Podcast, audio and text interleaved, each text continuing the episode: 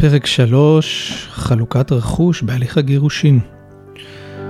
טוב, זה נושא שהוא uh, בדרך כלל נושא די עיקרי, שכשלקוחות מגיעים הם uh, פותחים איתו על uh, רכוש שנצבר ומה מתחלק בהליכי הגירושין, ולכן זה נושא שבחרתי לפתוח בו את ה... במסגרת הפרקים את הנושא של רכוש. ככל ששנות הנישואין הן ארוכות יותר, כך אה, גם הנושא הוא יותר מורכב, כי הצטברו יותר נכסים. ואז המחלוקות לפעמים יהיו יותר גדולות. אז קודם כל, מה כולל רכוש? כשאנחנו אומרים חלוקת רכוש, מה כולל ההגדרה רכוש? רכוש זה כמובן, יש את הדברים הבסיסיים, שזה בית המגורין, רכב, מטלטלין, דברים שהצטברו בבית, אה, ולפעמים יש נכסי מקרקעין אחרים. יש כמובן גם אה, מניות, יש קופות גמל, חסכונות, זכויות פנסיוניות, מוניטין עסקי, אנחנו נדבר על זה בהמשך. למעשה כל זכות שהיא בעלת ערך כלכלי שהצטברה במהלך הנישואין, זה רכוש שבסוף הנישואין מתחלק בין הצדדים. ואני גם רוצה להדגיש שאם הרכוש נצבר במהלך הנישואים, זה לא משנה, זה לא רלוונטי על שם מי אותו רכוש נרשם. לדוגמה, בית או רכב, הוא יחולק שווה בשווה. זה גם לא רלוונטי אם אחד מבני הזוג הרוויח יותר ונשאר, והצד השני נשאר בבית. בכל מקרה, מה שנצבר בזמן הנישואין, במהלך הנישואין, נצבר יחד, מתחלק שווה בשווה. הרעיון הוא בעניין הזה ש...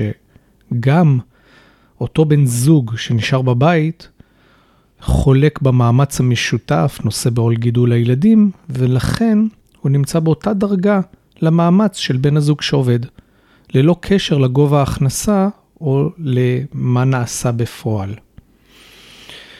כפי שאמרנו, גם נכסי הפרישה של בן הזוג מתחלקים. מה זה נכסי פרישה? יש קרנות פנסיה, קופות גמל, ביטוחי מנהלים, ויש גם כמובן דברים מהעבודה, פיצויי פרישה, פיצויי פיטורין, קרן השתלמות שהמעביד הפריש.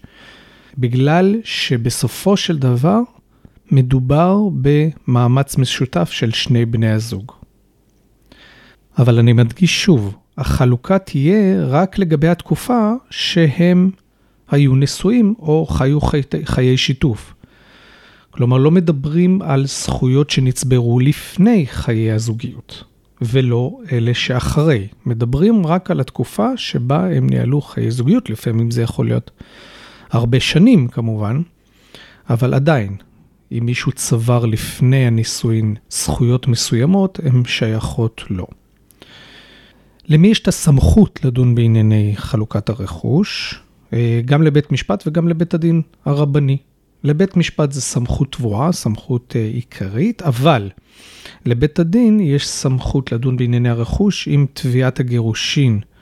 אם הנושא של הרכוש נכרך כדין לתביעת הגירושין, והצד השני לא הגיש לפני זה, לפני תביעת הגירושין הכרוכה, תביעה רכושית לבית משפט, אז גם לבית הדין הרבני יש סמכות לדון בענייני חלוקת הרכוש. איך בעצם קובעים את חלוקת הרכוש? אז גם בנושא הזה, כמו בכל נושא כמעט, אה, המצב טיפה מורכב. קודם כל, בודקים מתי בני הזוג התחתן ובאיזה סטטוס הם היו. האם היו נשואים או שהם היו ידועים בציבור. רוב הזוגות הנשואים בארץ חל עליהם חוק יחסי ממון משנת 1974. זוגות שהתחתנו לפני 1974, אז הם כפופים לחזקת שיתוף הנכסים. אנחנו נדבר מה זה. אותה חזקת שיתוף נכסים חלה גם על ידועים בציבור, בלי קשר לתאריך שבו הם נהיו זוג לפני 1974 או אחרי, גם היום. ומי שהתחתן לאחר הראשון לראשון 1974, הוא כפוף לחוק יחסי ממון שקובע את הסדר איזון המשאבים. אותו חוק מאפשר גם לזוגות לערוך הסכם שמשנה עבורם האישי את סעיפי החוק. הסכם כזה נקרא הסכם ממון, בהסכם הממון אפשר לקבוע את כל מה שרוצים בענייני הרכוש, למרות שזה יהיה בניגוד לחוק. החוק אומר במפורש שהוא נותן את האפשרות שיש, שיש לזוגות האפשרות לערוך הסכם ממון, ואם הם לא ערכו הסכם ממון, זה אומר שהם מסכימים למה שקבוע בחוק. באותו הסכם ממון אפשר לקבוע הפרדה רכושית מלאה, הפרדה רכושית חלקית, חלוקה שלא שוויונית במהלך הנישואין או בסוף הנישואין, כל מה שרוצים.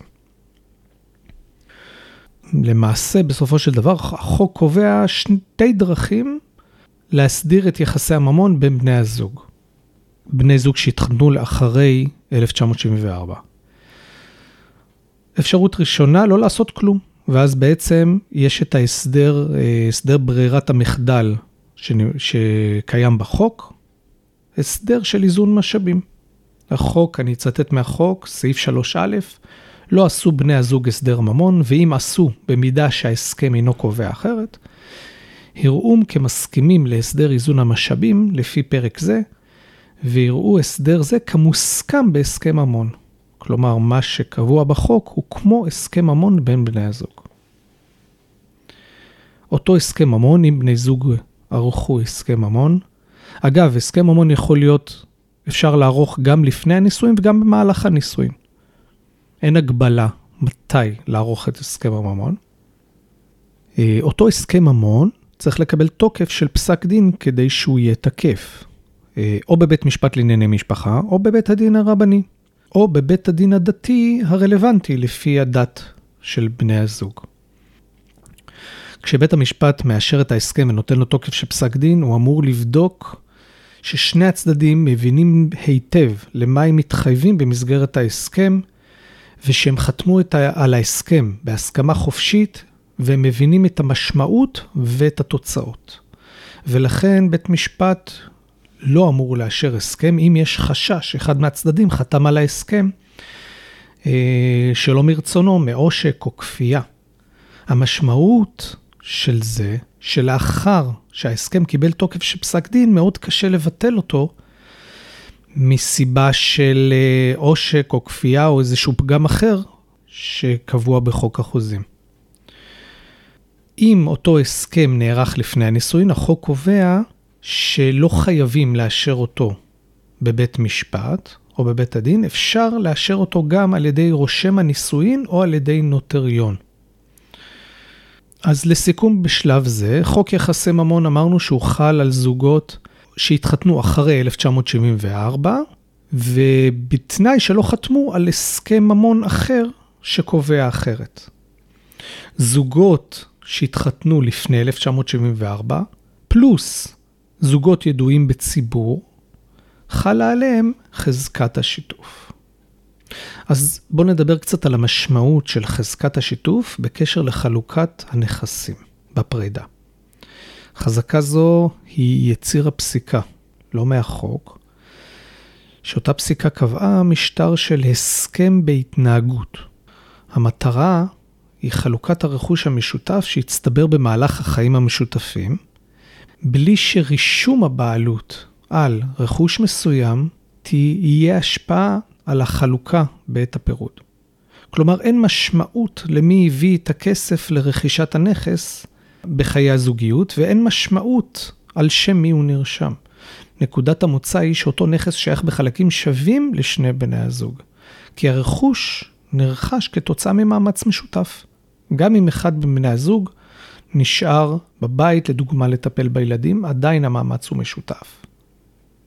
אותו רציונל לא קיים בקשר לנכסים שנרכשו לפני תקופת הקשר הזוגי, בגלל שהם לא נרכשו כתוצאה ממאמץ משותף. כלומר, נכס שנרכש בתקופת הקשר הזוגי שייך לשני בני הזוג, בלי קשר לרישום הבעלות ובלי קשר למי הביא את האמצעים לרכישה. לעומת זאת, איזון משאבים על פי חוק יחסי ממון הוא איזון שהוא נדחה, הוא אובליגטורי.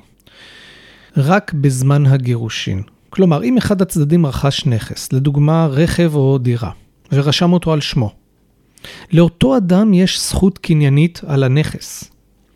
ולפי החוק, לבן הזוג השני יש זכות למחצית השווי של אותו נכס בגירושין, אבל לא לבעלות במחצית הנכס עצמו. חשוב לדעת את זה. אוקיי, אז תקופת השיתוף, התקופה שבה מחשבים את הזמן לצורך החלוקה, היא בעצם מתחילת הנישואין ועד מועד פקיעת השיתוף. המועד הקובע, או במילים אחרות שאוהבים להשתמש, מועד הקרע. ונשאלת השאלה הרבה פעמים, מהו אותו מועד קובע, או מועד הקרע? בדרך כלל, מועד הגשת הבקשה ליישוב סכסוך, אינדיקציה די טובה למועד סוף השיתוף. אבל זה לא מוחלט. יכולים להיות מקרים יוצאי דופן לגבי נכסים שונים, שלגבי אותם נכסים, השיתוף ייגמר רק במועד הגשת התביעה למשל, או נכסים אחרים שגם באותו מועד זה לא יסתיים, או נכסים שלגביהם ייקבע שכבר מועד השיתוף נגמר לפני כמה שנים, ולא עכשיו. ההחלטה בנושא הזה ניתנת בהתאם לנסיבות של כל מקרה ומקרה. אז איך מחלקים את הרכוש בפועל? בקשר לדירת המגורים, היום בדרך כלל קיימים שתי פתרונות שרוב בני הזוג בוחרים בהם, זה או מכירת הדירה, אה, לצד ג', כמובן מחזירים את המשכנתה אם יש, ואז מחלקים את מה שנשאר ביניהם. אופציה שנייה זה רכישה על ידי בן הזוג השני. אחד מהצדדים רוכש את החלק של הצד השני ומשלם לו את השווי. זה יכול להיות תשלום אה, בפועל, זה יכול להיות גם קיזוז מנכסים אחרים שהצד השני חייב. אם הוא למשל חסך יותר, אז אפשר להתקזז. במקרה ואחד הצדדים רוכש את הזכות של הצד השני, אז כמובן צריך uh, לדאוג לכל הנושא של המשכנתה גם, שהמשכנתה תעבור על שמו, ואם יש ערבים, אז uh, להסיר את הערבים uh, מטעם צד אחד, ושהצד השני יביא ערבים מטעמו, כאילו מוכרים לצד ג' אחר. כלומר, לא להשאיר כל מיני קצוות מאחור. אז זה לגבי דירה. יש לנו את אותו דבר, פחות או יותר, אפשר לומר לגבי רכב. רכב זה או שמוכרים לצד ג' ומתחלקים, או שאחד הצדדים רוכש מהצד השני, ואם יש הלוואה, אז הוא מעביר על שמו. בדיוק אותו דבר, בעצם פשוט אה, אה, דירה זה קצת יותר מורכב, אבל הרעיון הוא אותו רעיון. לאחר מכן יש את הזכויות הסוציאליות וזכויות אחרות. בית המשפט או בית הדין בדרך כלל ממנים אקטואר, שהוא רואה חשבון במקצוע, שהוא מרכז את כל המידע ומחשב את הזכויות של כל אחד מהצדדים למועדים הרלוונטיים. כמו שאמרנו, יש את uh, תחילת הנישואין עד המועד הקובע. מי שקובע את המועד הקובע זה בעצם בית משפט או בית הדין. אם יש מחלוקת בעניין, אז קודם כל בית משפט נותן החלטה מהו המועד הקובע, ומבקש מהאקטואר לחשב את כל הנתונים עד לאותו מועד. אז האקטואר לוקח את הנתונים של כל אחד מהצדדים ומגיע למסקנה כמה כל אחד חסך, ובדרך כלל צד אחד חסך יותר מהצד השני, אז אותו סכום הפרש שמתקבל, האקטואר מחלק בחצי, וזה בעצם הסכום שהצד שחסך יותר צריך להעביר לצד השני. את אותו סכום אין צורך, אין חובה להעביר באותו מועד, אלא לפי החוק אותו סכום מופקד בנפרד בחברה החוסכת עבור הצד שמקבל, וזה משתחרר באותו תאריך שהיה אמור להשתחרר במקור עבור הצד החוסך. למרות זאת, בדרך כלל בחוות דעת קיימות שתי אפשרויות. אפשרות אחת זה להוון את אותו סכום לתשלום כבר היום, עושים חישוב כמה זה יצא היום, בדרך כלל זה קצת פחות בגלל ההיוון, אבל צריך לזכור שזה רשות וזה לא חובה. זה תלוי ברצון של הצד שחסך יותר וצריך לשלם. אפשרות שנייה, כמו שאמרנו, זה לפי החוק. מודיעים לחברה הפנסיונית איזה סכום צריך להפריד עבור הצד שמקבל, וזה נרשם על שמו לכל דבר ועניין. אוקיי, אז עד עכשיו דיברנו על הרכוש שמתחלק באופן ברגיל בסטנדרט. איזה רכוש לא נכלל באופן עקרוני בחלוקת הרכוש. סעיף 5 לחוק יחסי ממון קובע שברירת המחדל היא שמאזנים את כל הנכסים עם פקיעת הנישואים, למעט החריגים הבאים. נכסים שהיו לבני הזוג לפני הנישואים, נכסים שבן הזוג קיבל במהלך הנישואים במתנה, נכסים שבן הזוג קיבל בירושה במהלך הנישואים, גמלה מביטוח לאומי או פיצוי בשל נזק גוף או מוות, או כפי שאמרנו, נכסים שבני הזוג הסכימו בכתב שהשווי לא יאוזן ביניהם. זה בעצם אותו הסכם ממון. בדרך כלל מדובר בשני סוגי נכסים. נכסים שהיו בבעלות אחד מבני הזוג לפני הנישואין, או נכסים שהתקבלו במתנה או בירושה במהלך הנישואין, ולא הייתה כוונה לשתף בהם את בן הזוג. יחד עם זאת, לעתים קרובות עולות שאלות ומחלוקות בקשר לאותם נכסים. צריך לזכור שגם נכסים אלו עשויים להפוך למשותפים. כשיש כוונה של בן הזוג שנכס רשום על שמו, לראות אותם כמשותפים. צריך כמובן להביא ראיות שזאת אכן הייתה הכוונה שלו, וכל מקרה נבחן לגופו. והשאלה הזאת נהיית מורכבת הרבה יותר במקרים של זוגיות ארוכת טווח, שנמשכת כמה עשורים. במצב כזה, הנכס, בדרך כלל דירת המגורים, שהייתה שייכת לאחד מהצדדים לפני שהם הכירו, או שקיבלו במתנה או ירושה במהלך הנישואין, עולה השאלה האם בן הזוג השני הפך להיות בעלים משותף לאורך שנות הנישואין, בגלל סיבות שונות, לדוגמה, תשלום משכנתה במשותף, שיפוץ הבית בכספים משותפים. למעשה לקח חלק, אותו צד לקח חלק בהשבחת הנכס, וגם הייתה כוונה, כוונה לשתף. במקרים כאלה, צד שרוצה לטעון את הטענות האלה, כמובן שצריך להביא ראיות וצריך להוכיח את הטענות שלו. הצד השני, שהנכס רשום על שמו, לא צריך להביא ראיות. מי שצריך להוכיח את זה, זה אותו צד שמבקש שיקבע שהנכס משותף, למרות שזה נרכש לפני הנישואין, או התקבל במתנה או ירושה בזמן הנישואין, ונרשם כמובן על בן זוג אחד, אם רוצים להוכיח שזה בכל זאת משותף, כי יש כוונת שיתוף, אז uh, צריך להביא ראיות לכך. צריך לומר שהיום, לפי הפסיקות של בית משפט העליון, הראיות לא צריכות להיות חזקות מדי כדי להוכיח את זה. יש מספר תנאים שנקבעו על ידי בית משפט העליון בנושא הזה. דבר נוסף בנושא הזה, לפעמים בתי המשפט מעדיפים לקבוע שאותו צד שהשתתף למשל במשכנתה או בשיפוץ, יקבל חזרה את ההשקעה שלו, אבל לא יקבל שיתוף בנכס. כמו שאמרנו, כל מקרה לגופו. איזה עוד נכסים יש? בנוסף לרכוש הפיזי, רכב, דירה, תכולת דירה, עסק, חברה ועוד, וזכויות פנסיוניות, קיימים גם נכסי קריירה. מה זה נכסי קריירה? למעשה כשמתגרשים כל אחד לוקח איתו גם את פוטנציאל ההשתכרות שלו. הקריירה והמוניטין של בן אדם נתפסים היום גם כנכס, אבל צריך לזכור שזה ניתן לעיתים נדירות.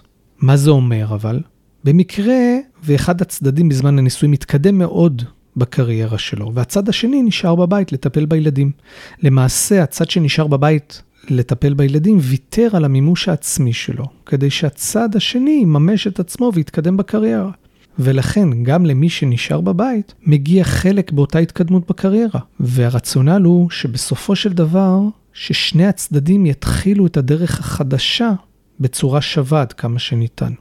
יש כמובן ביקורת על הגישה הזאת, שהיא אומרת שאנחנו בעצם כובלים את אותו בן זוג שהתקדם בקריירה לאותו מקצוע למשך כל החיים שלו.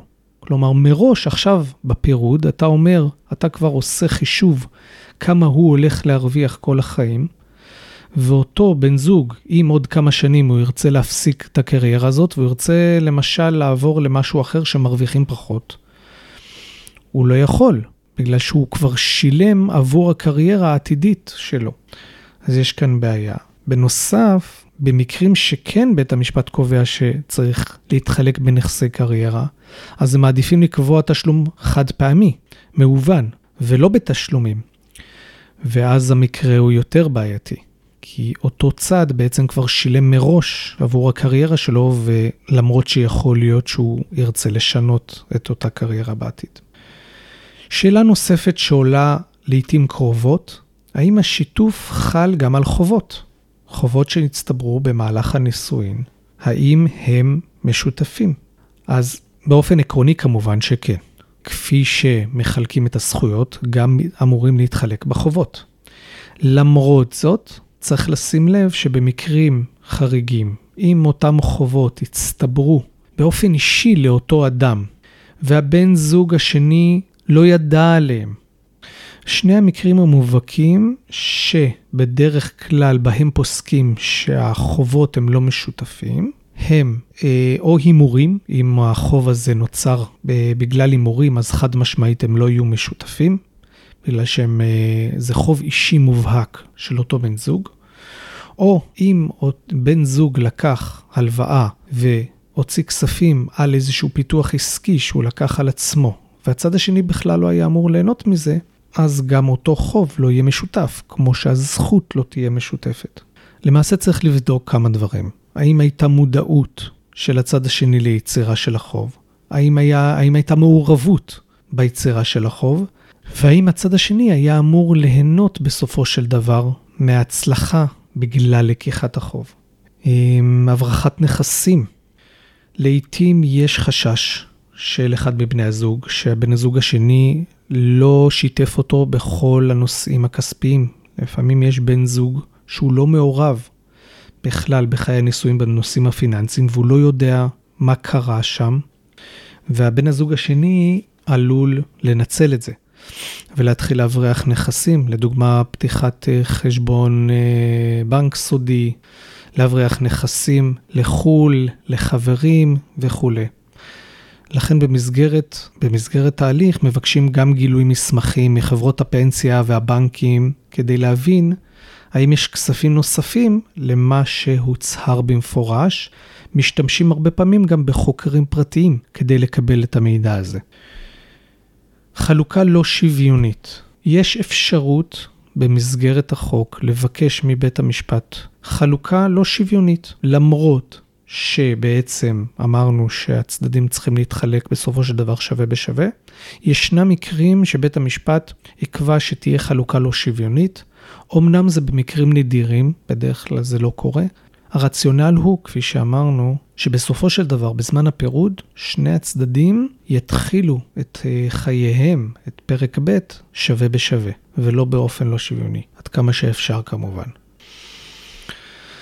זהו בגדול, אלה הדברים העיקריים כמובן שכל מקרה לגופו וכל נושא ונושא שהזכרתי מסתעף לתתי נושאים והרבה פעמים הדברים מאוד מאוד מורכבים, אבל ככה הבאתי את הכותרות של הנושאים העיקריים שנוגעים בהם בהליך הגירושין ואיך בעצם מחלקים. אני ככה, אני אחזור בקצרה על מה שאמרנו. דיברנו על מה זה רכוש, מה כולל רכוש, מה לא כולל רכוש בהתחלה. דיברנו על הסמכות, מי דן ברכוש. דיברנו על תקופת השיתוף, מתי מתחילה, מתי מסתיימת.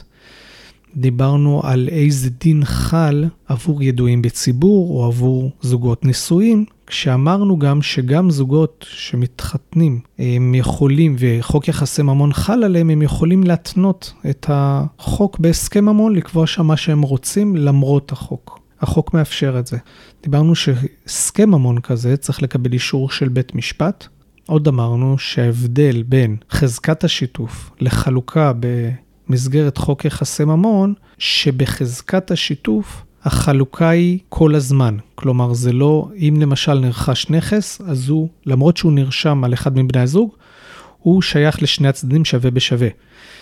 אבל במסגרת חוק יחסי ממון זה לא כך. אותו נכס שנרשם על אחד מבני הזוג, מבחינה קניינית הוא שייך לאותו בן זוג, אבל הצד השני זכאי לשווי מחצית הנכס, ולאו דווקא את הנכס עצמו, למרות שברוב רובם של המקרים כמובן מחלקים את הנכס עצמו, כי אין מאיפה לאזן. אבל uh, צריך להיות מודעים גם לדבר הזה שכתוב בחוק.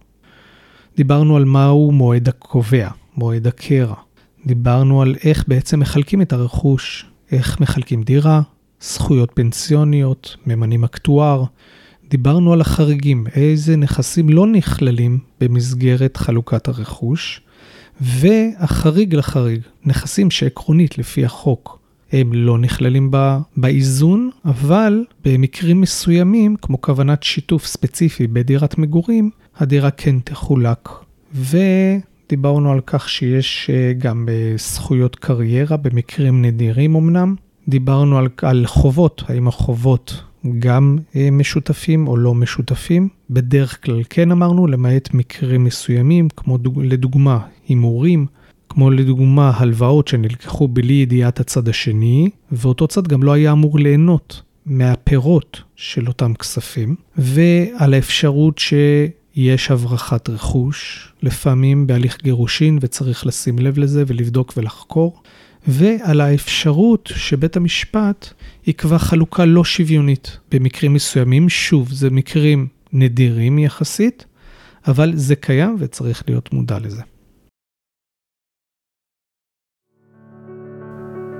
אז אה, זהו להפעם ונשתמע בפרק הבא.